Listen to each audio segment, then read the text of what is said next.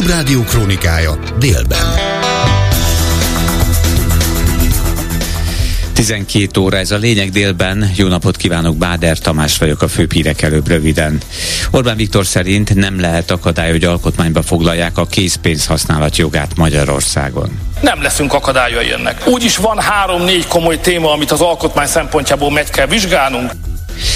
Bár kockázatos, de tovább csökkenhet a magyar alapkamat. Beragadt a forint a gyenge tartományban is az inflációs hatású. Tehát ez a döntési helyzet, amelyet körbe kell járniuk a döntéshozóknak, Nincs konszenzus az európai szárazföldi csapatok Ukrajnába küldéséről, de a francia államfő Emmanuel Macron szerint semmit nem lehet kizárni. A szakértő viszont kizárná biztos, hogy nem fog Európa katonákat telepíteni, mert ez egy beláthatatlan eszkaláció.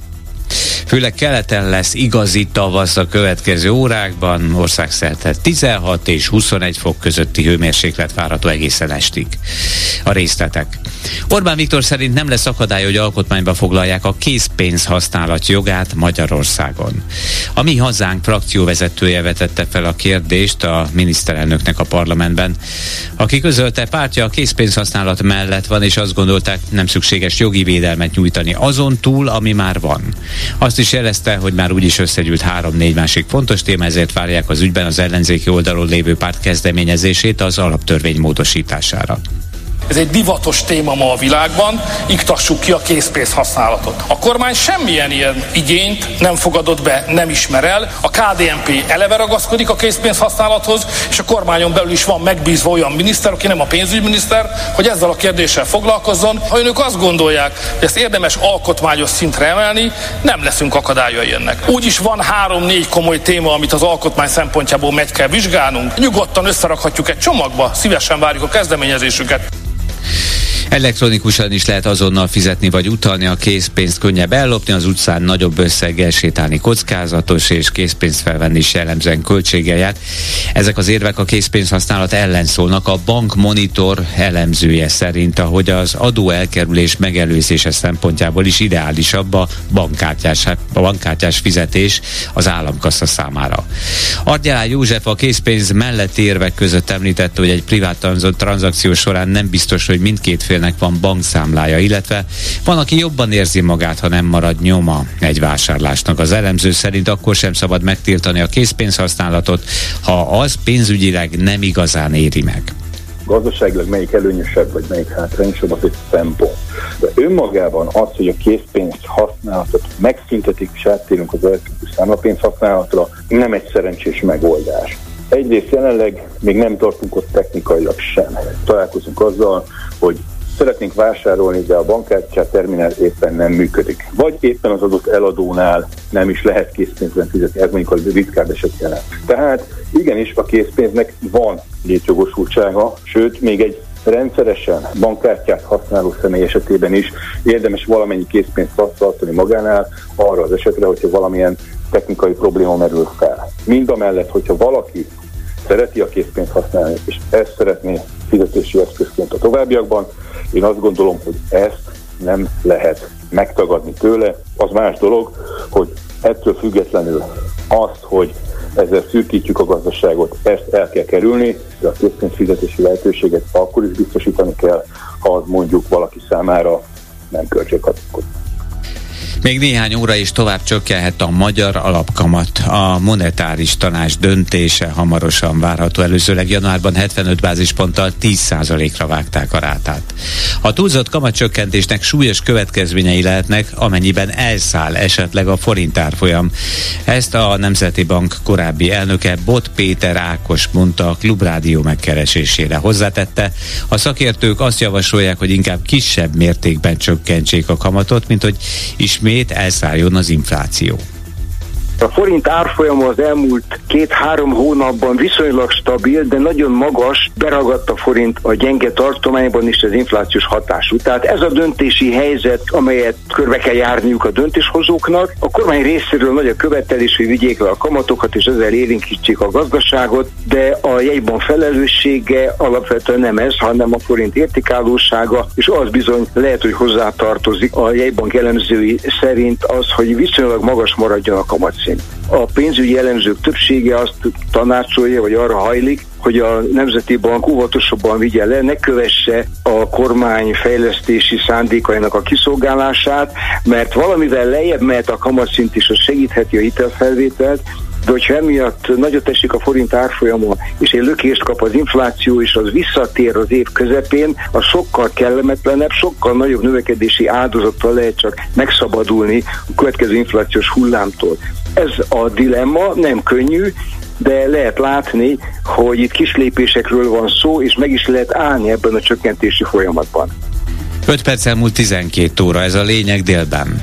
Nem ígér politikai atombombát az Orbán kormányjal szemben Varga Judit ex-férje. Magyar Péter a Telexnek azt mondta, nem is lenne sok értelme ettől várni a rendszer összeomlását. Szerint amíg a Polt Péter vezette ügyészség nem teszi a dolgát, addig egy-egy botrány legfeljebb néhány százaléknyi lemorzsolódást hozhat a Fidesz népszerűségénél. A mostani politikai felállás szerint a kormány mellett az ellenzéknek is megfelelő, úgy látja ebben mindenki fogva van. Az interjúban egyebek mellett szólt arról, hogy szerinte Orbán Viktor feleségének is jelentős a befolyása, tud olyanról, amikor minisztereket kért számon konkrét ügyekben. Magyar Péter elmesélte azt is, hogy volt felesége, Varga Judit, egy kormányülésen jelezte, az egyik ügyben szakmai és erkölcsi problémái vannak. Erre azt a választ kapta Orbán Viktortól idézzük, önt nem azért tartjuk itt, hogy erkölcsi kifogásai legyenek. Leragasztott szájú plusz figurákkal emlékeztette a kormánytagokat a Momentum arra, hogy szerintük még mindig nincs magyarázat arra, miért adtak kegyelmet egy pedofil segítőjének, és nem kértek bocsánatot sem. A plüssöket az ellenzéki párt képviselői helyezték el a kormánytagok asztalán a parlamentben, olvasható közleményükben.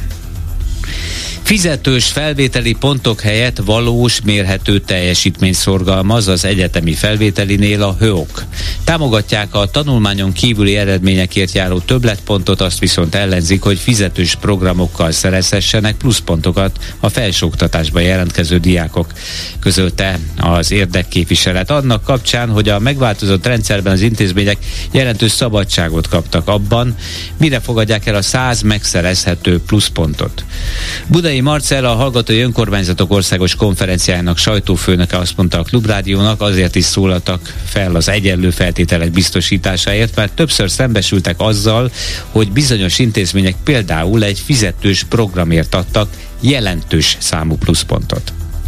100 pontról teljes mértékben az adott felsőoktatási intézmény dönthet. És itt nem igazán vannak most már kitételek, meg, meg keretek, hogy mire adnak, meg mire nem adhat az intézmény pontot. Vannak olyan részei, amik abszolút előremutatóak, tehát az, hogy tanulmányokon felüli tevékenységért. Erről azt gondoljuk, hogy ez egy abszolút jó dolog, hiszen a 21. század már van annyira összetett, de látunk olyan intézményi többletpontokat, amiről mi azt gondoljuk, hogy nem fér bele, mert nem a fiataloknak a valós teljesítményét, vagy tehetségét, vagy szorgalmát jutalmazza, hanem valami tök más dolgot. Vannak olyan esetek, amikor az intézmény kifejezetten arra ment rá, hogy a regionális megtartást, illetve a, a, az intézmény identitás növelést használja fel a pluszpontok eszközére, és mondjuk arra a pluszpontot, hogyha mondjuk a szülők ott tanultak az intézményben, vagy vannak olyan pluszpontok is, amiket meg teljes mértékben elutasítunk, amikor az intézmény valamilyen olyan programon való részvételére adja a pluszpontot, ami ráadásul fizetős is. Határozottan az a véleményünk, hogy olyan felvételi rendszert nem szabad építeni, ahol nem ugyanannyi esélyei lesznek azoknak a fiataloknak, akik tehetős családból származnak, és azok, akik kevésbé. Ez a lényeg délben a Klubrádió krónikája. A visegrádi országok történelmi érdemeit emlegeti a magyar külügyminiszter annak kapcsán, hogy szerinte túl hosszú idő után ülnek újra össze a V4-ek miniszterelnökei ezúttal Prágában. Szijjártó Péter szerint nagy szükség lesz a szoros közép-európai együttműködésre egy sor brüsszeli döntés ellenében. Hozzátette, csak együtt akadályozhatják meg az illegális bevándorlók kötelező szétosztását. A gazdák számára hátrányt jelentő ukrán gabona beáramlását, a versenyképességnek ártó adóharmonizációt és a nukleáris energia ideológiai alapú diszkriminálását fogalmazza a magyar külügyi vezető, aki a Facebook posztjában ugyanakkor elismerte. A felek álláspontja között a Visegrádi csoportban jelentős a különbség olyan fontos kérdésben is, mint például az ukrajnai háborúra adandó európai válasz ügye. Nincs konszenzus európai szárazföldi csapatok Ukrajnába küldéséről, de semmit nem lehet kiszárni, hangoztatta egy ukrán segélykonferencián Párizsban Emmanuel Macron hozzátéve, mindent megtesznek annak érdekében, hogy Oroszország ne győzzön.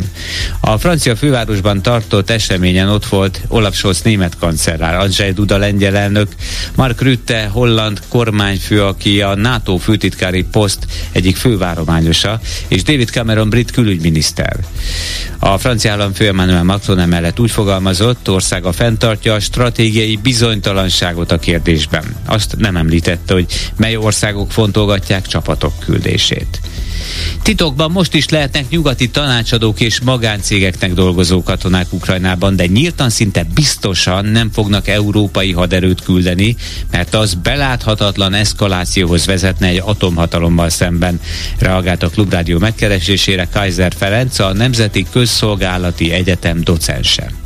A Macron-féle felvetése is ez a baj, hogy ha európai országok csapatai mennek Ukrajnába, ahol háború van, és ott mondjuk orosz dróncsapás vagy légicsapás éri őket, akkor mi a következő lépés? Valószínűleg Oroszország már csak azért is lőni fog, hogy leüsse a blöfföt. Ez egy olyan beláthatatlan eszkalációt indítan el, amit senki nem akar, legkevésbé megkockáztatom maga Macron. Nyilvánvaló mondania kellett valami erőset, mert ez nagyon jól látható, hogy komoly probléma problémában vannak az ukránok. Ugye lőszert nem tud adni Európa, messze nem tudja az EU, ha megígért egy millió lőszert, tavaly se tudta leszállítani, elnök mondani akart valami erőset, hát sajnos ez sikerült. Lehet benne egy olyan is, hogy jelezze egy kicsit azért globálisan is kérdés, hogy ki hiszi el, hogy igenis Európa önállóan is katonai tényező, és igenis Európának önállóan is van némi elrettentő képessége, némi van is. Nem fogunk európai katonákat küldeni Ukrajnába valószínűleg. Nem valószínű, nem kizárt, hogy vannak titokban, még valószínűbb, hogy úgynevezett katonai magánvállalatok alkalmazásában leszerelt európai és amerikai katonák tevékenykednek Ukrajnában, de nyíltan biztos, hogy nem fog Európa katonákat telepíteni, mert ez egy beláthatatlan eszkaláció. A börtönében nemrég megölt Alexei Navalnyi temetését még mindig nem sikerült megszervezni a családnak. Az orosz rezsim igyekszik megakadályozni, hogy hasonló nagy tüntetésre kerüljön sor, mint a kilenc éve meggyilkolt másik ellenzéki vezér Boris Nemcov temetésén. Részletek Nemes Gábortól. Ma 9 éve 2015. február 27-én közvetlenül a Kreml ablakai előtt lőtték le Boris Nemcovot, aki éppen az Ukrajna ellen folytatott akkoriban még nem hivatalos orosz agresszió, a Donbass és a Krim megszállás ellen szervezett akciókat. Ügyvédje Vagyim Prohorov szerint meggyilkolásával Putyin minden korábbi határt átlépett. Именно тогда уже окончательно стало ясно,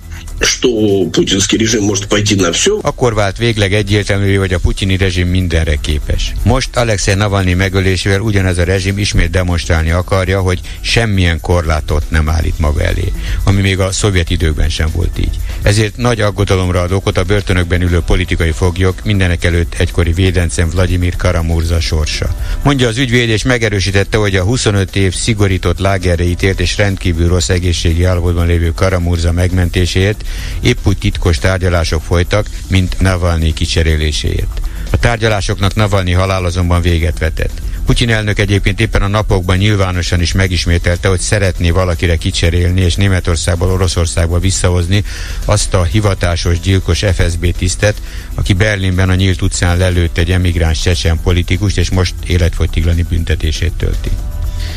Michigan államban folytatódnak az amerikai előválasztások egy héttel az összesen 15 tagállamot érintő úgynevezett Super Kedd előtt. A Demokrata Párt Michigani szervezete teljes egészében a mai napon bonyolítja az elnökjelölt személyéről döntő voksolást a főesélyes Joe Biden.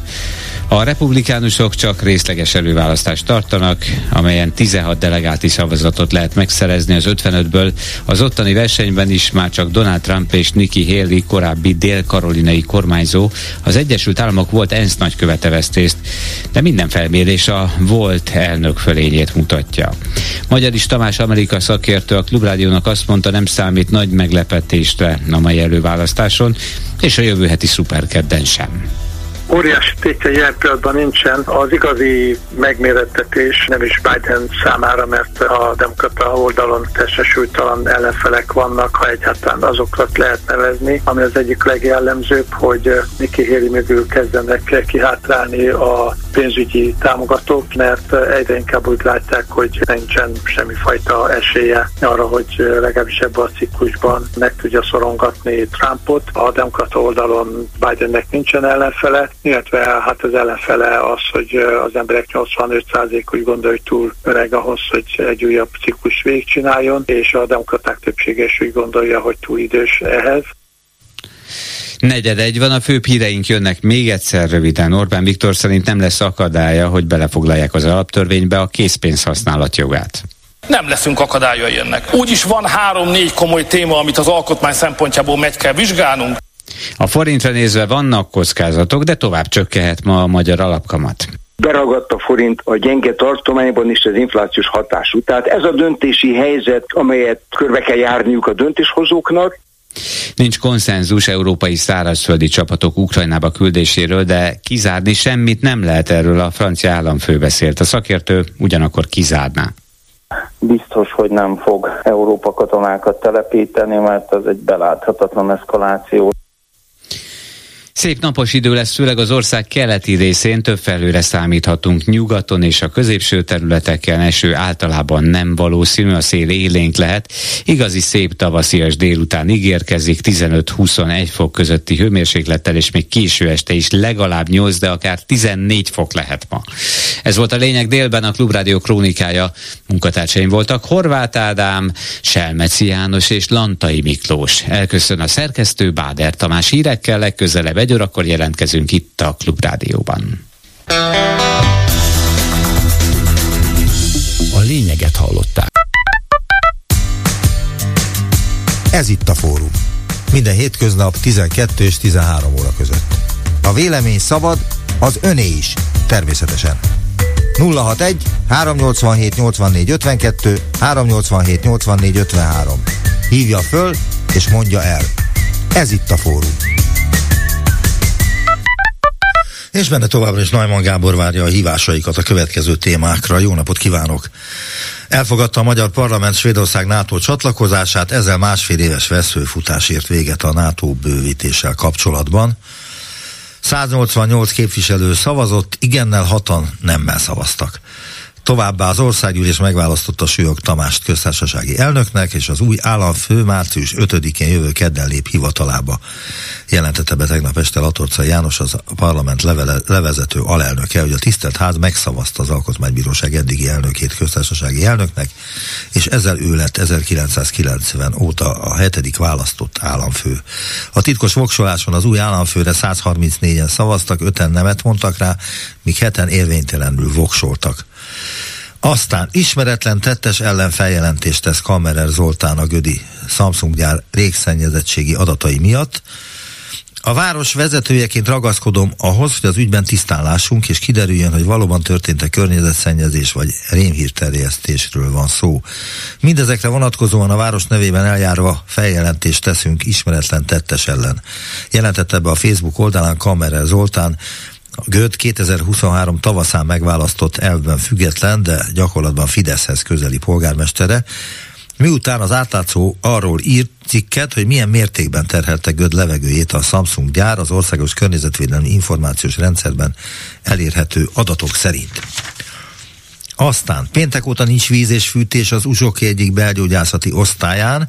A portál információját megerősítette az intézmény főigazgatója is. Ficere Andrea azt mondta, a fűtési rendszer keringető szivattyúja romlott el. A történteket már jelentették a közbeszerzési és ellátási főigazgatóságnak, már dolgoznak a megoldáson, és együttműködnek a szakemberekkel. Aztán egy újabb lombkoronasétány botrány történhet mert hogy a Jász-Nagykunszolnok vármegyei nagykörűben több mint 646 millió forintból épült lombkorona ház és sétány közölte a település polgármester az MT-vel. Túri Tibor nagykörű független polgármestere arról számolt be, hogy a projekt finanszírozásához a magyar kormány és az Európai Unió csak nem 507 millió forint vissza nem térítendő támogatást biztosított.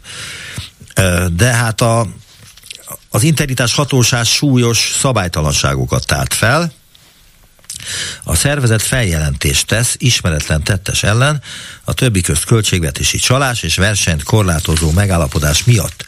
Bíró Ferenc, az Integritás Hatóság elnöke többek között elmondta.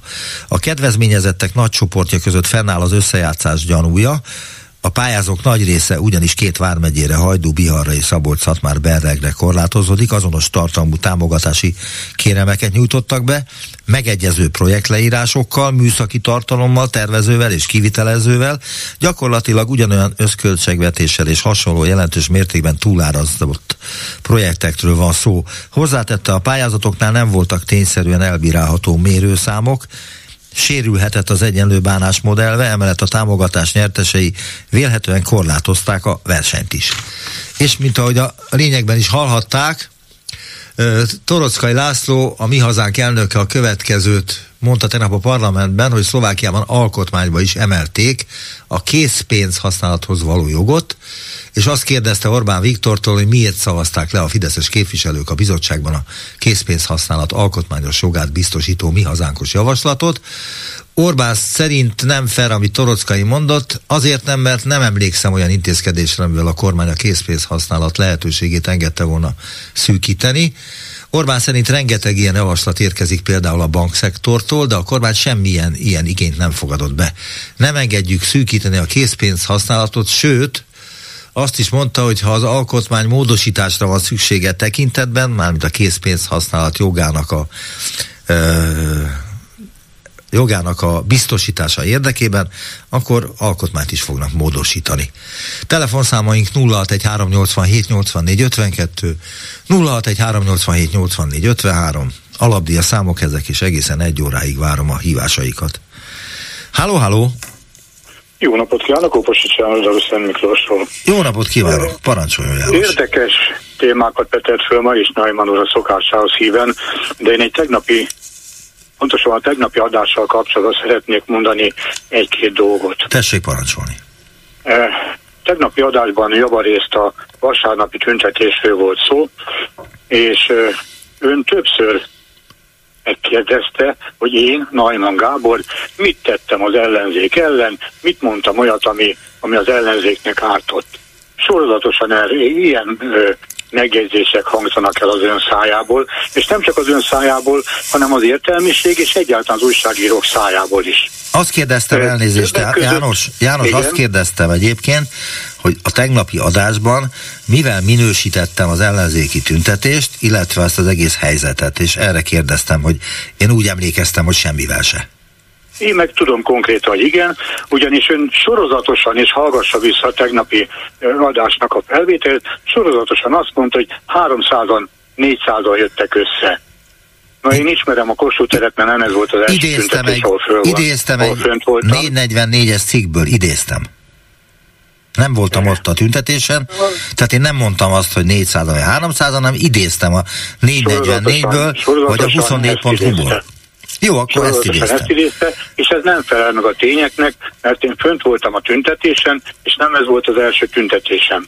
A Kossuth térnek a hivatalos befogadó képessége 6000 fő a szökőkút, vagy vizes medence, vagy mit tudom mi az, a, ami a szélén van. Tehát nem a villamos sinekig, hanem a szökőkútnak a szélén. Igen. És vasárnap, ahogy én körbejártam a tüntetést, körülbelül 1800-2000-2200 fő lehetett ott és ez a tény. De Igen. mindegy, nem, ez a, nem az az érdekes, mert lehet vitatkozni a számokon, Igen. nem akarok számából vele menni. Világos. De az, ahogy, de az, ahogy az újságírók, ahogy az értelmiség kezeli az ellenzéket, az egyáltalán nem, nem úgy működik, hogy segíteni az ellenzéket.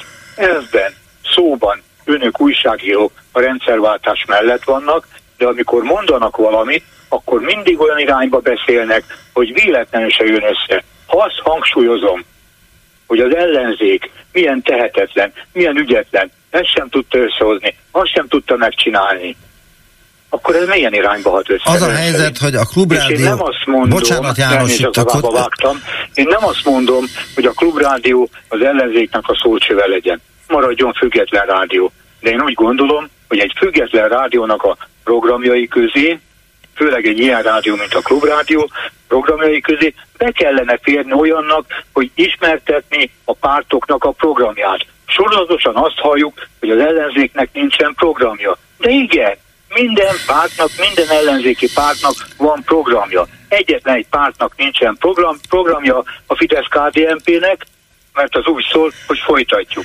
János, ez például, a műsor, bocsánat, a muszáj a szavába vágnom, akár akarja, akár nem. Oh. Tehát a, én ebben a műsorban nem ismertetek programokat. Ez a hallgatók műsora. Egy órán keresztül csak néha próbálok megszólalni, a, ha valami teljesen a valóságtól teljesen távol álló állítás hangzik el, vagy valamilyen helyreigazítás, vagy valamit kérdeznek tőlem. Ez a hallgatók műsora egy órán keresztül nem mondtam, nem jelentettem be, közben én váltottam már annyira, hogy nem önről van szó, és nem erről a műsorról, hanem általában az újságírók magatartásáról az ellenzékkel szemben. Hát az a helyzet, hogy a kormány is szokta támadni az újságírókat, az ellenzék is szokta támadni, az újságíró, az újságíró az a nép hangja akárhol van. A népnek bár a hangjának nép, kell lennie. nép hangja lenne, mert én azt várnám a klubrádiótól, és az előbb is ezt mondtam, hogy a klubrádió műsoraiban sem hallottam olyat, hogy bolgár úr műsorai néha belemennek egy kicsit, de nagyon kicsit, például a pártoknak a programját ismertesse. De én nem fogom ismertetni a pártok programját. Van a DK-nak, stb. stb. Minden, minden MSZP-nek, minden ellenzéki pártnak van programja. Ebben a műsorban nem, nem hallunk. Ebben a műsorban nem fogja hallani a pártoknak a programját. Ez nem arról szól ez a műsor. Híreket mondtam el, amelyek úr, tele vannak. Még egyszer elmondom. Nem az ön műsoráról van szó. Unblock újságírók magatartásáról, klubrádió programi műsor szerkesztéséről. Tetszik érteni? Igen, Mert az a helyzet, hogy műsorok, valószínű... műsorok, amiben vastagon beleférnének a pártok programjai, ne adja Isten esetleg valamelyik árnyékminiszter, vagy olyan valamelyik pártnak a programfelelősét be lehetne hívni a stúdióba, lehetne vele beszélgetni, mert van ilyen típusú műsor. De nem teszik. A világért nem teszik önök. Pedig ez az én tájékozottságomat, az ellenzék támogatóinak a tájékozottságát szolgálná. Az a helyzet, hogy ezt én közreadom itt a többi szerkesztő kollégámnak, és én a hetes stúdiót is készítem ezen a héten, én vagyok a műsorvezetője, ahol egyébként szokott lenni politikai elemzés, nem a Fidesznek, illetve attól függ, hogy milyen szintű a Fidesznek a politikai programját szoktuk elemezni, hanem például azt, amit az ellenzék kitalált, de nem az szerint, és nem olyan szájíz szerint, ahogy ők szeretnék. E, mi tényleg függetlenek vagyunk, egyik ellenzéki pártnak sem drukkolunk, tudja azt, hogy a Fidesznek sem természetesen, meg a KDNP-nek sem, de az, amit ön mond, az a különböző pártlapokban kellene, hogy megjelenjenek, amelyek nincsenek mert az hát ellenzéki pártok elfelejtettek párt lapot, vagy rádiót, vagy tévét gründolni maguknak, amikor lehetőségük lett volna erre. Olyannyira, hogy a népszabadságot is eladták. Tehát, nem eladták, dolog... nem eladták pillanat. Nem így történt. De. A de nem menjünk ebbe bele, mert elég pontosan ismerem. Az hát később volt. Előbb eladták. Előbb eladták. Az a történet. Szóval az a helyzet, hogy itt az ellenzékről van ilyen meg olyan meg amolyan vélemény is, de ebben a műsorban az ellenzéki pártok programjairól nem fog hallani. Tudom, tisztában vagyok vele, de nem tudom másnak elmondani. Elmondom önnek, elmondom bolgár úrnak. Ezt most hallja Mondjon mindenki még nálunk is. valakit, akinek elmondhatnám, hogy hallják a hallgatók, hogy, hogy tényleg lehetne egy ilyen igény is. És akkor hallgató, aki, aki majd ö, júniusban, vagy majd 26-ból oda tesz az X-et valamelyik párt mellé, vagy valamelyik képviselőnek a neve mellé, akkor tájékozottabb lesz. Higgyel, hogyha a ha pártok programjaiban... hogy rendszerváltás legyen, akkor tájékoztassanak engem is, meg a másik hallgatót is, meg a 28-at is. Az a helyzet, hogyha a különböző pártok, ellenzéki pártok programjaiban van olyan, amelyik a nagy közönségnek az érdeklődését felkelti, akkor azt hozza a 24.hu, a 444, az átlátszó, a hvg.hu, stb., amit úgynevezett ellenzéki orgánumoknak szoktunk hívni. De ha nincs olyan, akkor nem, nem hozzák le, mert ők abból élnek, hogy hányan olvassák a cikkeiket. Ha ez nem érdekli a nagy közönséget, akkor csupán kötelesség tudatból nem fognak a pártok programjaival foglalkozni. Attól, attól, hogy a kormánynak van egy informatikai most a Fidesz kormányról beszélek, a kormánynak van egy informatikai felelősebb, biztosabb, azt hiszem kormánybiztosi rangban van. Hát a Rogán Antal azt jelenti, a felelőse az egész kormány propagandának. A, nem a propagandáról beszélek, ha nem a nem? kormánypropagandáról, hanem Magyarországon az internet elterjedésnek a meg a számítástechnika Ja, az egy külön a kormány biztosa. Ez még nem azt jelenti, hogy Magyarországon olyan mértékben elterjedt az internet. Ez nem azt jelenti, hogy, hogy Magyarországon olyan mértékben hozzáférnek a, az internetes információhoz. Én úgy gondolom, hogy önök, mint független rádió, rádió önök, mint enyhén baloldali érzelmű független rádió, igazán megtehetnének annyit a közönség érdekében, hogy ismertetik valamelyik műsor keretében, valamelyik műsorok keretében az egyes pártok programját. Nem azt mondom, hogy, hogy csak ennek a programját, vagy csak annak, vagy hanem az összesét. És Az ki hallgatná meg azt ön szerint ezt a műsort? Ki hallgatná meg ezt? Nagyon sokan. Köszönöm Nagyon János, hogy sokan. hívott hát minket. önöket? Köszönöm szépen, hogy hívott a, minket. Megnézzük a hallgatottsági görbéket, akkor 14, meg, meg 18 ezer, meg 20 ezer fős hallgatottság van. Hát legalább ezek az emberek akkor már többen vannak, és többen tudják adni, eh, továbbadni az információt. Vannak, akinek nincs, vagy nem tudja elérni az interneten a különböző forrásokat. Köszönöm szépen János, hogy hívott minket. Megfontolásra itt közreadom az ön javaslatát. Ha valaki élni kíván vele, akkor ezt megteszi a műsorában, ha nem, akkor nem. Köszönöm, hogy hívott Köszönöm, minket. Viszont hallásra. Halló, halló. Jó napot kívánok, tiszteletem, Madar Miklós Debrecenből. Parancsoljon Miklós.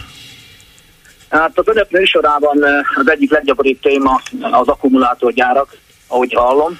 Hát most szeretném a kedves hallgatóknak bebizonyítani, hogy a termőföldek akkugyárakra cserélése mekkora baklövés gazdasági értelemben.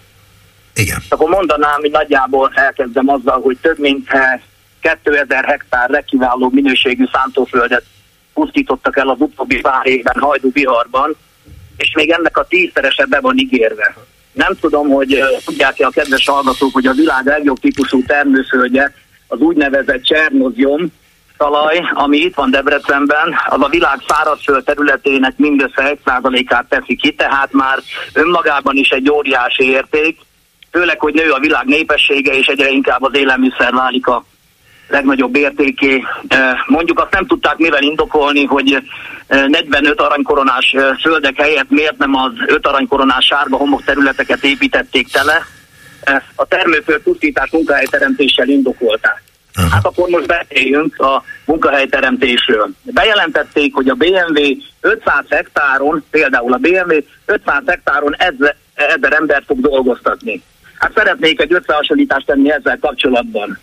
A 80-as években egy ismerősöm fél hektár paprikával vagy dohányjal, amit a TS-ből ugye magánművelése kibérelt, ö, 120 ö, ezer forint ö, tiszta jövedelmet szerzett akkor, amikor az átlag fizetés 4-5 ezer forint volt. És tegyük hozzá abból a 4-5 ezer forintból még akkor meg is lehetett élni. Na most akkor ezek szerint a, ö, ennek dupláját gyakorlatilag megkereste, úgyhogy télen nem is dolgozott. És szabad levegőn kötetlenül nyugalomban csendben végezte a munkáját. Akkor ebben az értelemben, a számok szerint, az az 500 hektár, ahol a BMW épül, még a gyár építése nélkül is pontosan ezer munkahelyet tett volna. ki. Debrecenben a rendszerváltás óta megszűnt 30 ezer olyan munkahely, ami a délelmiszeriparban volt, és legalább ugyanennyi azzal, hogy aki zöldséget, gyümölcsöt, vágóállatot szállított be a konzervgyárba, a vágóhidakra. Az ipari beruházásokkal Világos, 25 Miklós. ezer munkahelyet ígérnek a térségben. Miklós. Na, most akkor minek örüljünk? Miklós. Akkor mire hivatkoznak? Főleg, hogy minden eh, munkahelyet kínai fog megkapni, ugye ezekben a gyárokban Miklós. Miklós, engem meggyőzött tulajdonképpen, mert hogy az a baj, hogy én, én azt látom ebben az egészben, és itt sokan is ezt látják, tehát gazdasági szakemberek, mezőgazdasági szakemberek is, hogy, hogy ez egy ilyen bérbedolgozós uh, iparrá válik Magyarországon, és a magyar emberek azok uh, bérmunkát fognak végezni, kínai, német, meg egyéb uh, tulajdonosoknak az érdekei szerint. Nem fognak. Nem fognak azokat végezni, ugyanis magyar ember nem fog dolgozni, ugyanis már törvényben van ö, iktatva, hogy az, aki magyar helyett kínait vesz fel, az már dolgoznak fog a kapni, tehát Samsung nem fog magyar ember ott dolgozni. Igen? A Samsung gyárban magyarok dolgoznak például. Sok, sokkal Hát több magyar. nem tudom, a Göd- a Gödi Samsung gyárról beszél? Arról, igen, a Gödi Samsung gyár, az is Hát akkumulátorgyár. én nekem nem ezek az információim vannak, hogy ott, ott, ott nagyon elég kevés magyar dolgozik, én úgy tudom, de az biztos, hogy, hogy amit mondtam, hogy bértámogatás meg adókedvezmény, én most közvetlen a környezetemben még nem csak ezek az a épülőgyárak, hanem a kisebb cégeknél is már, már képzelják, kezdenek négerek meg kínaiak dolgozni Debrecenben. De hadd mondjak még egy pár dolgot hogy Hollandia az USA után a világ második legnagyobb élelmiszer exportőre. Ott egy családi gazdaság átlagosan egy hektár alatt van, és ennyi földterület elég volt hozzá, hogy a nyugat-európai jóléti államok közt is egy kitüntetett helyen álljon Hollandia az életszínvonal tekintetében. És tudja mekkora Hollandia? Minden hektára Miklós, fúrtak, bocsánat, ad, igen? Tudja, hogy mekkora Hollandia? Tudom, hogy nem akkora, mint Magyarország. Ha és nem? mégis a világ második legnagyobb élelmiszer exportőre. Akkora, mint Tunántúl, Hollandia. Hát, na, akkor pláne, akkor gondolhatja, hogy Magyarország nem is állna rosszul itt gazdaságilag, ha felfejlesztenénk a mezőgazdaságot. De csak hadd mondjak annyit, ha csak minden hektárra furtak volna egy kutat a gyárak felépítésének költségének tíz ezrelékéből, akkor Magyarországon megoldódott volna minden gazdasági probléma. Most meg a nemzet létalapja, a magyar termőréteg el lett adva Hollandiába. És most a Magyarország élelmiszer behozatalra fog szorulni, ami egy háború esetén tömeges éhalát fog jelenteni. A rendszerváltás előtt, hadd mondjak ennek egy adatot el. Magyarországon 7,5 millió hektár termőföldet műveltek be a rendszerváltás előtt. 2020-ra már kevesebb, mint 5 millió hektár, és mivel a jó minőségű termőföldek tűntek el, Magyarország eltartó képessége ma már a fele sincs annak, ami 35 éve. És ez még majd most jön lendületbe, ezeknek a gyáraknak a beruházásnak a felépítésével, és még egy nagyon fontos dolgot engedjen meg, hogy sem a Nemzeti Agrárkamara, sem az agráregyetemek, sem pedig semmilyen hivatal vagy szervezet, amely az agráriumhoz köthető, egy betűnyi tiltakozást nem tett a hajdúhátság, Magyarország éléskamrájának elpusztítása ellen, mert mind megfizetett hazaárulók. Ezt akartam mondani. Köszönöm Miklós, hogy hívott minket, és nagyon sok igazság van abban, amit mondott, mert hogy mindenki azt várta itt a rendszerváltáskor, hogy valamit kitalálnak Magyarországra. És akkor az nem volt távol az emberektől, meg még néhány politikustól sem, hogy mi leszünk az Európai Unió éléskamrája mert egyrészt a földünk az elég jó minőségű, másrészt amúgy is a magyar mezőgazdaságot azt nem lehetett volna olyan, ne, nem lett volna olyan nagyon nehéz felfejleszteni, pláne, hogy az unió tagjai lettünk később, az egészet valamilyen módon felfejleszteni világszínvonalúvá. Ez elmaradt. Ez úgy lett, De én azt tűnt, önnek hogy ez nem volt érdek. Azt nehez szeretném ehhez hozzáfűzni, hogy meg kell érteni mindenkinek, hogy ez nem egy egy tévedés. Ez nem egy olyan, egy hozzá nem értésnek a következménye, hanem egy szándékos pusztításnak a következménye. Ez óriási különbség. Hát nagyon sajnálom, hogy így látja, és valóban ez a helyzet, vagy legalábbis részben igaz, amit ön mondott. Én nem tudom ezzel vitatkozni, mert nem vagyok tisztában a különböző földeknek az értékével, de azt hát tudom... én annyit tudok a földértékéről mondani, hogy az, azt szeretném önnek elmagyarázni például, hogy lehet, hogy Ukrajnában meg Oroszországban is van Csernozjon föld eleve orosz szó, arról nevezték el. Meg ugye még Manitobában, Kanadában van egy nagy folt. Tehát a, például a déli féltekén szinte semmi nincs. De mint mondtam, hogy a világ szárazföld területének csak egy százalékát teszi ki, ez a Csernozjon föld. Viszont Egyedül szinte Magyarországon lehet vetni Csernozjon földbe például őszi búzát. És ez jobb minőséget ad, mint a tavaszi búza, ugye oroszoknál nem lehet vetni őszi búzát, mert hideg van. És akkor azért van az, hogy ö, ö, például 1700 valamikor egy ö, angol világutazó, valami Tobzon nevű világutazó azt mondta, hogy sehol a világon nem evett olyan finom kenyeret, mint Debrecenben. Na most kérem, ezt pusztítják ki alólunk. Tehát ö, most akkor most már láthatja, hogy mekkora érték és mekkora unikum a magyar föld. Mert olyan éghajlattal párosul, és olyan talajvízkészlettel, ami a világon egyedülálló. Köszönöm. És ezt cserélik le iparra, ezt cserélik le mérgező akkumulátorgyárakra, és azt a következőjét meg már elmondtam. Nagyon szépen köszönöm, hogy ezeket elmondta. Nem hiszem, hogy a döntéshozók ettől megijednének, vagy megváltoztatnák a döntéseiket. Sajnos ez egy politikai állásfoglalás, amit a Orbán kormány tett ez ügyben. Ez inkább népírtás, ez nem politika, ez több annál. Ez De én azt népírtás. nem mondhatom, hogy népírtás, mert még a nép nem halt meg. A nép nézze, hogyha nem lesz mit ennünk, akkor megfog. Egy háború esetén, mint mondtam, tömeges éhhalált fog jelenteni, mert Magyarország élelmiszer behozatalra fog szorulni, állítólag már arra szorul. A háború esetén... Pedig mi láttunk el, itt fél Európát mi láttuk el. Igen, de háború esetén mástól fogunk meghalni, van egy olyan érzésem, nem attól, hogy nem lesz mit enni. Hát, attól is, de azért az éhhalál és kutya. Köszönöm, hogy, köszönöm, hogy hívott minket. Remélem, hogy van, aki ezt komolyan is vette, amit ön elmondott, és valamit tehet is az ügy érdekében. Azt, hogy mit, azt fogalmam sincsen. Meg senki nem Nagyon tudja. szépen köszönöm. Viszont hallásra. Halló, halló! Szervusz Gábor, Horváth Péter vagyok. Szervusz, parancsolj! Neked van némi közöd a búzához, mert hogy pékségekkel foglalkozol. Igen, igen, de hát ezek ilyen franchise cégek, úgyhogy ennek az sajnos semmi köze, de hogyha már... Régen még erről... sütöttél, mert amikor még jóba voltál a klubrádióval, akkor hoztál igen. be nekünk péksüteményt. Igen, még most is nagyon jóval lennék veletek, és hoznék bármikor, szóljatok, hogy szeretet. De hát ha nincs között hozzá, mert franchise-ban van kiadva, és fizetik nem, hát, a... Nem, hát épp, épp az, hogy én, én, van egy a sütő, de van, meg kell oda refornet, és én, én az, az, az saját üzleteimben az ő termékeiket sütöm meg, amiket fagyasztva kapok. De hát ez azért mondom, ennek ahhoz a sütéshez, hogy dagadtás, meg ilyet semmi köze nincs, ezt ők csinálják. Ott lefagyaszták, ide hozzák, én megsütöm. Parancsolj, hát, akkor miért na, hívtál most minket? Na, ha már erről van szó, egy, egy mondatot az előző úrhoz hadd mondjak, hogy 89-ben én a független kisgazdapártot szerveztem Rákos Palotán, és itt a a helyi parasztságnak volt olyan problémája, hogy úristen, mi lesz az ő földjeikkel, amik itt vannak az M3-as bevezető szakasz jobb és bal oldalán, hogy akkor mi lesz, mert ők szeretnék továbbra is kukoricát termeszteni, és mondtam nekik, hogy a drága barátaim, hagyjátok a francba, adjátok el jó pénzért, mert ennek semmi értelme nincs. Itt, itt lett a metró, itt lett a praktiker, itt lett az Ossal, itt lett az Obbi, az összes többi. Biztos ismered ezt a bevezető szakaszt, ami itt megy ki. Úgyhogy vannak dolgok, amiknek nincs. De a fejlődés nem lehet megállítani. A, a kukoricát termeszteni például ilyen helyeken egy, egy főváros vagy nagyváros körzetében, akár milyen Csernózionban, nem érdemes, mert, mert nem lehet megállítani a, a, a jövőt. Tehát ez csak egy mondatot szerettem volna. De a jövőhöz hozzátartozik az is, hogy az emberiségnek meg kéne termelnie azt a gabona mennyiséget, meg zöldség és gyümölcs mennyiséget, amire szüksége van, és ez még nem megy laboratóriumokban. Igen, de annyi föld van még, annyi föld van még itt ebben az országban, amit az Tehát ön nem látja ezt a problémát, amit Miklós katasztrofális ügynek gondol. Jó, na most várjál, mondom a másikat, a készpénz.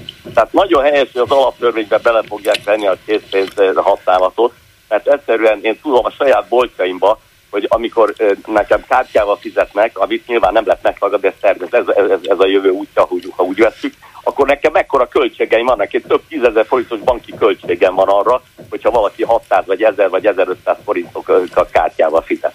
Úgyhogy, úgyhogy a bankok teljes joggal örjöngenek, hogy úristen ne legyen készpénz, mert nekik ez marha nagy haszon, és építetik a gyönyörű szép székházaikat. Igen, egy csomó maszek eh, ki is írja, hogy ha készpénzzel fizetek, akkor két százalék engedményt ad. Igen, igen, jó, de például azt se lehet csinálni, mint régen csinálták, hogy kiírják, hogy 1000 forint alatt nem lehet kártyával fizetni. Sajnos ma már 100 forintot is lehet kártyával fizetni. Ez, ez, ez, ez, Igen, de ezt az idő hozta, a Covid járvány aztán meg is dobta, mert hogy a készpénz az terjed, terjeszti a különböző betegségeket, eh, de a kártya nem. Tehát, Jó, hogy hát, ez is hozzájárult ahhoz, hogy a kártyát nagyon előnyben részesítették lehet, a magyarok. Lehet, de, de én, mint, én, mint kisvállalkozó, én, én nekem több tízezer forintot jelent az, hogy nálam kártyával fizetnek sokan. Úgyhogy, úgyhogy minden, nem mondjuk 1000 forintból 73 forint egy, egy, egy banki költség. Ezt látom a bankszámámról, hogy írogatják, hogy küldik nekem, hogy mekkora pénzeket vonogatnak le egy kártyás fizetésre. Világos. Úgyhogy úgy, úgy, nagyon helyes nem. A másik, amit mondanék, a Macron. Úgy látom, a Macron kicsit megbolondult, hogy ilyeneket ígérget, hogy csapatokat küldenének. Most gondold el, most jön a Párizsi olimpia 5 hónap múlva, mi van akkor, hogyha az oroszok azt mondják, hogy na jó, akkor meg küldünk egy rakétát, és az Eiffel toronynak vége van. A mai műsorunkban is a lényegben katonai szakértő mondta azt, hogy ez valószínű túlzás, Igen. hogy erről szó nem lehet, ez valószínű valamit akart nagyot mondani, amiből ez sült ki, de ennek, ez nem követi semmifajta tett. Jó, csak ilyeneket nem mondhat. Ezt te mondhatod meg, én mi mondhatjuk, de egy francia elnök ilyen... Hát akkor fölhívom mindjárt Macron-t, és nagyon le fogom szúrni. Nagyon leszúrom ezért. Az utolsó, amivel lesz, lehet, hogy nem fog, nem fog egyetért, ez a svéd NATO csatlakozás. Az, hogy mi ezt most szavaztuk meg utolsónak másfél év után, most ebbe is gondolj bele anyagilag, hogy hogy ez Svédország gazdaságának mekkora hasznot jelentett, hogy másfél évig nem kell fizetni azt az úgynevezett közös költséget, meg egyéb, egyéb költséget, egy NATO csatlakozáshoz hozzájárul. Ez olyan, hogy egy, egy társasházban laksz, és a közös költségeteket másfél évig nem kell fizetni, de ugyanúgy használhatod a, a, a lépcsőházat, ugyanúgy takarítják a, a mindent. Hát magyarul Európához tartozott, tartozik a Svédország, de másfél évig ő azokat a költségeket, amiket egy NATO csatlakozáshoz hozzátartozik, ő nem fizette. Mostantól fogja fizetni ezeket a költségeket. Úgyhogy valahol ő azt gondolja magában, hogy hú de jó, hogy most szavaztátok meg, végsősorban nekünk ez egy csomó hasznot jelent. Lehet, hogy egy furcsa ö, ö, ö, számítás, amit, amit most mondtam, de én, én ilyen pénzügyi szempontból gondolom ezeket így végig. Nem, nem vagyok tisztában az, a, azzal, hogy mennyit kell fizetni egy NATO tagnak a közös pénzbe, vagy a közös kasszába. Hát biztos nem keresek. Ami viszont fontos a NATO tagok számára, hogy meg van határozva, hogy a költségvetésük hány százalékát kell védelmi, kif, védelmi kiadásokra fordítani. És mivel a magyarok ezt nem tartották be, mióta NATO tagok vagyunk, mert hogy azt hiszem a két százalék volt a határ, igen. És mi soha nem értük el a két százalékot. Most a mostani költségvetésben már azt hiszem 2,7, tehát hogy most föl, fölé mentünk a vállalt, a kötelezően vállalt összegnek. A svédeknél nem tudom, hogy hogy van, tehát svéd haderő az lényegesen fejlettebb, meg nagyobb, Fejlett. mint a magyar. Persze. Tehát, hogy ők annak ellenére nem voltak NATO tagok, ők fejlesztettek. Az, hogy ebből hát mennyit spóroltak, hogy nem hát mondtuk arra rá azonnal, hogy oké, okay, legyenek a tagok. Egyébként semmi nem indokolta az, hogy a svédeket és a finneket ne vegyük föl azonnal a NATO-ba. Tehát az, hogy ennyit totojázott rajta az Orbán kormány, ennek politikai, legalábbis Persze, politikai hasznát gondolják. Mondom, mint a pénzügyi szempontból mondtam, ez igazad van, minden, azt tökéletesen egyetértek vele, csak arról beszélek, hogy mondtál, hogy legyen két százalék, azt nekik eddig nem volt kötelező azt a két százalék. Nem, de többet fordítottak a, a védelemre, mint két százalékát. A... De, de, nem volt meghatározva, hogy ennyit kell. Annyit, a GDP-jüknek. Most már meg lesz határozva. Most van nyilván már meg lesz határozva. Nézd, Gábor, még utolsó mondat, ez olyan, mint amikor Magyarországon nincs elég egészségügyi dolgozó, nincs elég tanár, ugye? Több, több tízezer hiányzik. Most gondolj bele, a kormány vagy a, a Varga Mihály pénzügyminiszter ott ül, azt, hogy úgy gyerekek, az emberek úgy, ugyanúgy járnak, a gyerekek járnak iskolába, a, a, a betegek el vannak látva, még hogyha rosszabbul is, de mennyi pénzt spórolunk azzal, hogy ennyi embernek nem kell fizetést adni. Ugye hát... egy kicsit ilyen nyak, nyakateket gondolkodásra úgy veszed, de, de, de végső soron, ha belegondolsz, tényleg így van. Igen, de ha, ha például elromlik a kocsid, igen. És elviszed a szervizbe, hogy megcsinálják, Igen. ami sok pénzedbe kerül Igen. egyébként. Igen. És nincs Igen. szerelő, és a szervizre az van kiírva, hogy majd egy két hónap múlva, akkor Igen. nem örülsz annak, hogy spórolsz egy csomó pénzt azzal, hogy be van zárva a szerviz. Hát de nem, kit érdek, hogy én örülök annak? A, a, a kormány örül annak, hogy esetleg ezt a sok fizetést nem kell kiadni a sok autószerelőnek. Csak most mondtam, hogy hülyeség, de autószerelők most a Csak én most arról beszélek, Igen, de van, amikor a... saját bőrödön érzed, hogy, a, ha, hogy nem a spórolás a lényeg, hanem hogy a munka el legyen végezve. Persze, én, én, én értem, hogy itt oda, én értem, csak vannak olyan szempontok, amiket az ő szempontjaik az, hogy hát mit érdek, a gyerekek nem vagy 35 vannak egy osztályban, legjobb lenne, ha 18-an lennének, de 30 úgyis meg fognak valahol írni, olvasni számolni. Most mondom, igen, egy kicsit csak... leegyszerűsítem a dolgokat, nem, nem tudom érzed, hogy, hogy, hogy Persze, de, igen, csak a minőség számít azért, hát hogyha 15-en vagy 18-an, 20 vannak egy osztályban, akkor a tanár sokkal többet tud velük foglalkozni, persze. mint amikor de én jártam, a... általános iskolában 42-en voltunk egy osztályban, igen, vagy 45-en. Igen, de, de tudod, hogy a, a különböző gyárakban, egyebekben ott nem számít a minőség. Tehát itt azért a butulás a lényeg. Na jó. Köszönöm hogy, hogy hívtál minket. Szervusz, viszont hallásra. Halló, halló! Halló! Adásban van, jó napot kívánok! Üdvözlöm, István vagyok Budapestről. Tessék, Én az első hozzászólónak a elmondott, elmondott, vagy a mondandójához szeretnék néhány szót hozzáfűzni. Tessék, mert most már kicsit türelmetlenül hallom ezeket a hangokat, és nem csak az ő műsorában, tehát Bolgár György, ez is képesek betelefonálni ezek a jó emberek. Ugye a, az influencerek által összehívott tüntetés, illetve a vas, azt hiszem vasárnapi a úgynevezett kormány ellenzék által szervezett tüntetés kapcsán.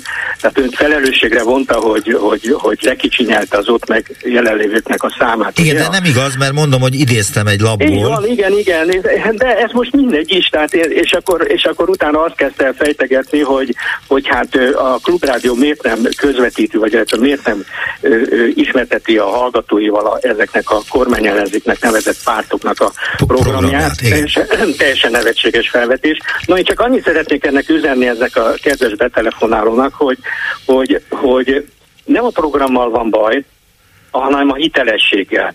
És ezt jól megmutatta az a tüntetés, amin alsó hangon is 150 ezeren voltunk ott, nem a békemenet szervezte, én úgy vettem észre, úgyhogy ha ez, ezek a ezek az influencerek össze tudtak hívni, szá, mondom alsó hangon 150 ezer embert, akkor, akkor azon kéne elgondolkozni a, a, az ellenzéki pártoknak, hogy, hogy, hogy ők miért csak 2400-at mondjuk akkor maradjunk ennél a számnál, amit itt az úriember ismertetett, hogy ők csak, miért, miért csak 2400 ember bírtak oda csődíteni a Kossuth térre. Tehát ezen kéne elgondolkozni. A program is fontos, de ez meg viszont még fontosabb. Köszönöm szépen, ennyit szerettem volna mondani.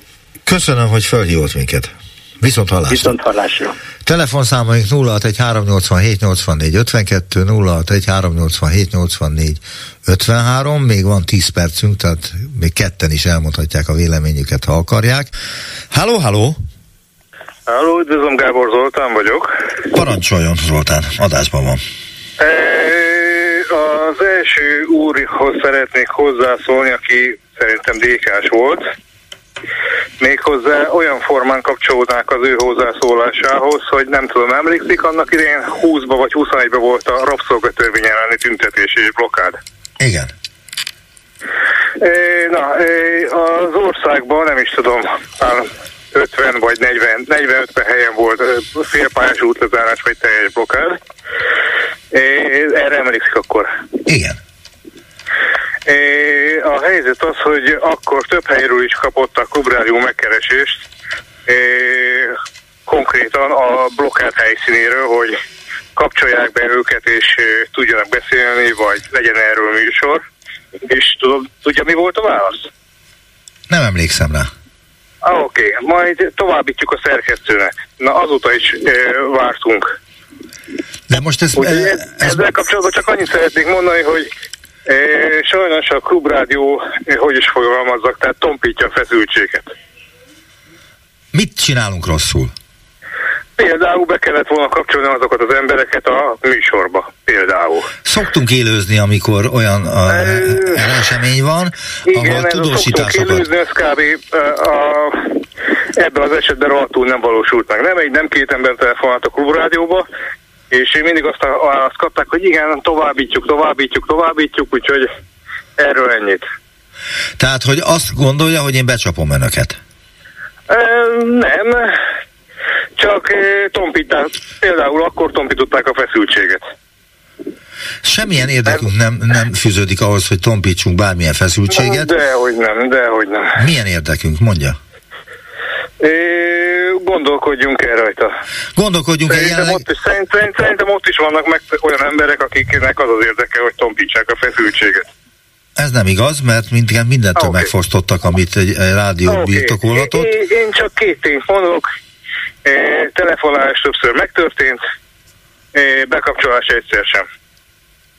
Innentől kezdve mindenki vonja a saját következetését. Ne haragudjon ezeket, úgy gondolom, hogy méltatlanul támadja ezzel a klubrádiót. Mi nekünk semmilyen olyan érdekünk nincsen, hogy a jelenlegi hatalmat hatalomban tartsuk, vagy a jelenlegi ellenzéket ellenzékben tartsuk. Mi megpróbálunk hülyen ö, beszámolni arról, amit látunk. Lehet, hogy van, van, amit rosszul látunk, de akkor is semmifajta akkor érdekünk nem fűződik ehhez. A munkatársaik nem megfelelők, kész. Ennyit tudok mondani erről. Hát önnek ez a véleménye. Mi nekünk meg az a véleményünk, pontosan, meg még jó néhány embernek, aki például ott volt a blokádon. Világos, de az 2019-ben volt, ha jól emlékszem, tehát Akkor 5 évvel ezelőtt. Okay. 18 decemberében kezdődtek a rabszolgatörvény elleni tüntetések. Pontosan, pontosan, jól mondja. Szóval a dolog úgy áll, hogy sajnos a végén nem lett belőle semmi szinte. Igen, például azért, mert tompították a feszültséget. Mert hogy mit tehetünk, más médiában is. Mit tehetünk erről, magyarul? Én nem ezt mondtam, de ez is közrejátszik. Hát akkor ezt vagyunk, erre vagyunk képesek, hogy tompítsuk a feszültséget, holott nem ez a célunk. De akkor rosszul csináljuk azt, amit csinálunk. Hát a mellékelt ábra legalábbis ebben az esetben azt mutat. De minket a politikai fiaskókért ne okoljanak. Tehát a, én, én nem az, okolom, ellenzék... én csak azt mondom, hogy ebben az egy konkrét esetben én ezt tapasztaltam, illetve mi ezt tapasztaltunk, kell fogalmazzunk így. Van, amikor nincsenek embereink arra, hogy minden helyre kimenjünk, és oda megyünk a tüntetésekhez. Nem kell kimenni, könyörgöm. Elég lett volna például a fórumba, vagy más, más e, e, műsorokba kapcsolni az ember például. Vagy mondjuk telefonon felhívni.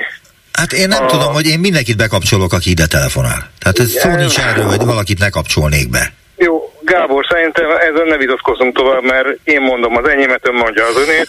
Akkor ugorjunk. Mi az, amit meg szeretne reflektálni? Azon kívül, hogy mi nagyon rossz rádió vagyunk.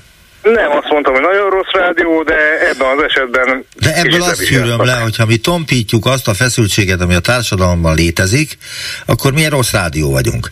Mert nem akarjuk ebben tompítani. Ebben az esetben nem jó vizsgáztak a fogalmazzunk. Ön szerint, de a többiek szerint é, meg jól igen, vizsgáztunk. És még mondjuk azok szerint, akik ott voltak a blokkádon. Igen, de miért fogadjam el az ön kritikáját, amik a többiek, és vannak nem olyanok, kötelező, nem kötelező akik az ellenkezőjét állítják? Nem kötelező elfogadni. Egyáltalán. Nem is fogadom el. Jó, ez az ön véleménye. Igen. Az meg ad öné.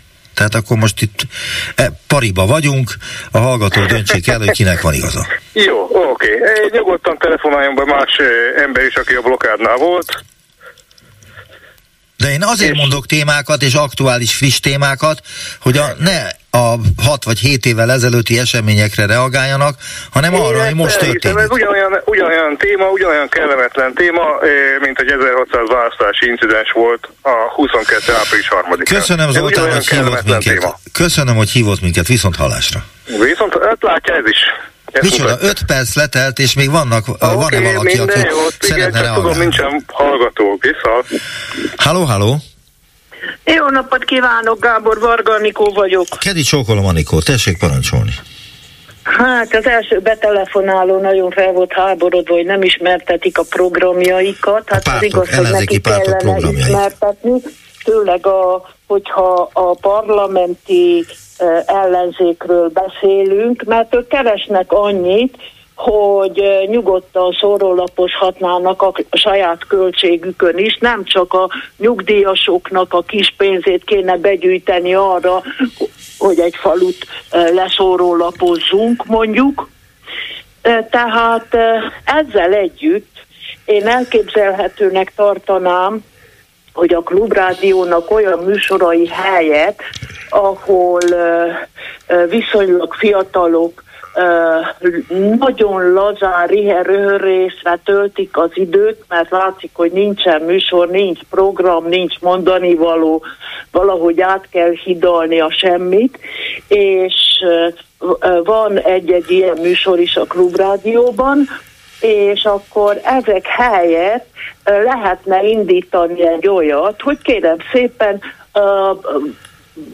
bizonyos uh, intervallumokban, mit tudom én, egy hét valamelyik napján, ettől eddig ismertetjük ennek a programját, következő héten a másiknak a programját, nem hosszon, csak éppen röviden.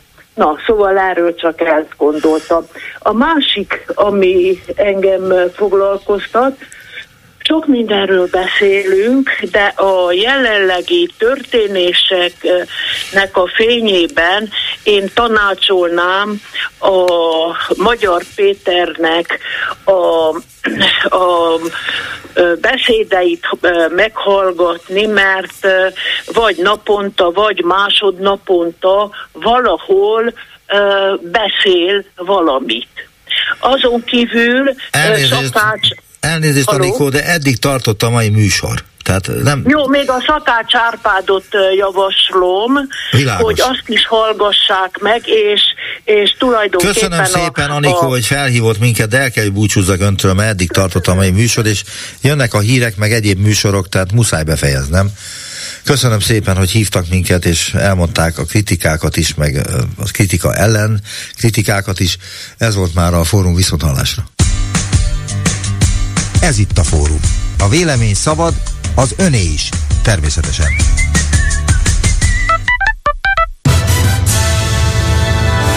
Következnek a Klubrádió hírei.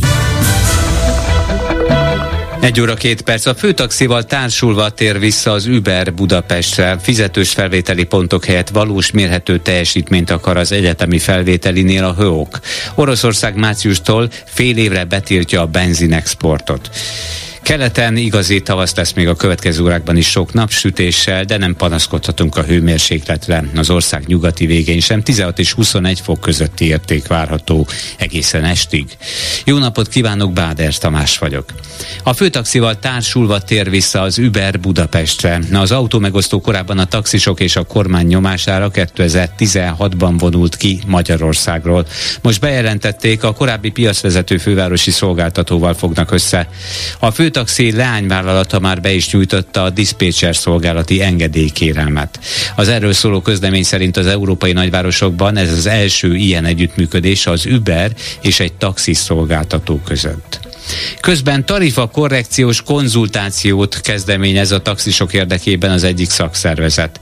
Arra hívták fel a figyelmet, hogy a korábbi megállapodás szellemében személyesen akarnak tárgyalni Karácsony Gergely főpolgármesterrel, miután az üzemanyagok ára tartósan 20%-os emelkedésben van a korábbi megegyezéshez képest. A Temu online piasztér kereskedelmi gyakorlatát érintő beadványokat vizsgál a gazdasági versenyhivatal. Bejelentések alapján nézik meg, hogy fennállnak-e a versenyfelügyeleti eljárás elrendelésének feltételei, vagyis, hogy megvalósult-e a tisztességtelen kereskedelmi gyakorlat tilalmát sértő magatartás. Tavaly november végén zárta le a GVH a TikTok vizsgálatát, jelenleg pedig a Viber-t ellenőrzik. Fizetős felvételi pontok helyett valós mérhető teljesítmény szorgalmaz az egyetemi felvételinél a HÖOK. Támogatják a tanulmányon kívüli eredményekért járó többletpontot, azt viszont ellenzik, hogy fizetős programokkal szerezhessenek pluszpontokat a felsőoktatásba jelentkező diákok. Közölte érdekképviseletük annak kapcsán, hogy a megváltozott rendszerben az intézmények jelentős szabadságot kaptak abban, mire fogadják el a 100 megszerezhető pluszpontot. Oroszország fél évre betiltotta a benzinexportot, március 1-től jelentette be Alexander Novák energiaügyekért felelős orosz miniszterelnök helyettes. Moszkva korábban hasonló tilalmat léptetett életbe tavaly, szeptember 21 és november 17-e között is a magas belföldi árak visszaszorítása és az üzemanyag hiány megszüntetése érdekében. A tilalom ezutáni feloldásáról is döntöttek már akkor, azután, hogy helyreállt a kínálat a belföldi piacon, sőt ellátási többlet is keletkezett akkoriban. Tajvan szerint a kínai partőrség öt hajója behatolt, tiltott vagy korlátozottan látogatható vizekre, de röviddel azután, hogy figyelmeztették őket, távoztak onnan. Peking ebben a hónapban rendszeres járőrözést rendelt el a Tajvan ellenőrzés alatt álló Kína partjaihoz közeli Kinnen szigetek körül. Itt korábban két kínai állampolgár meghalt, amikor megpróbáltak elmenekülni a tajvani parti elől, miután hajójuk tiltott vizekre lépett. Szép tavaszias az idő, 20 fok körüli a hőmérséklet az országban, egy kicsivel lehet a nyugaton, késő estére 8 és 14 fok közé hűl csak le a levegő. Keleten több, a napsütés nyugaton a felhő, a szél élénk lehet, de csapadék általában nem várható. Ez még a menü hírekkel, legközelebb 2 órakor jelentkezünk itt a Klubrádióban.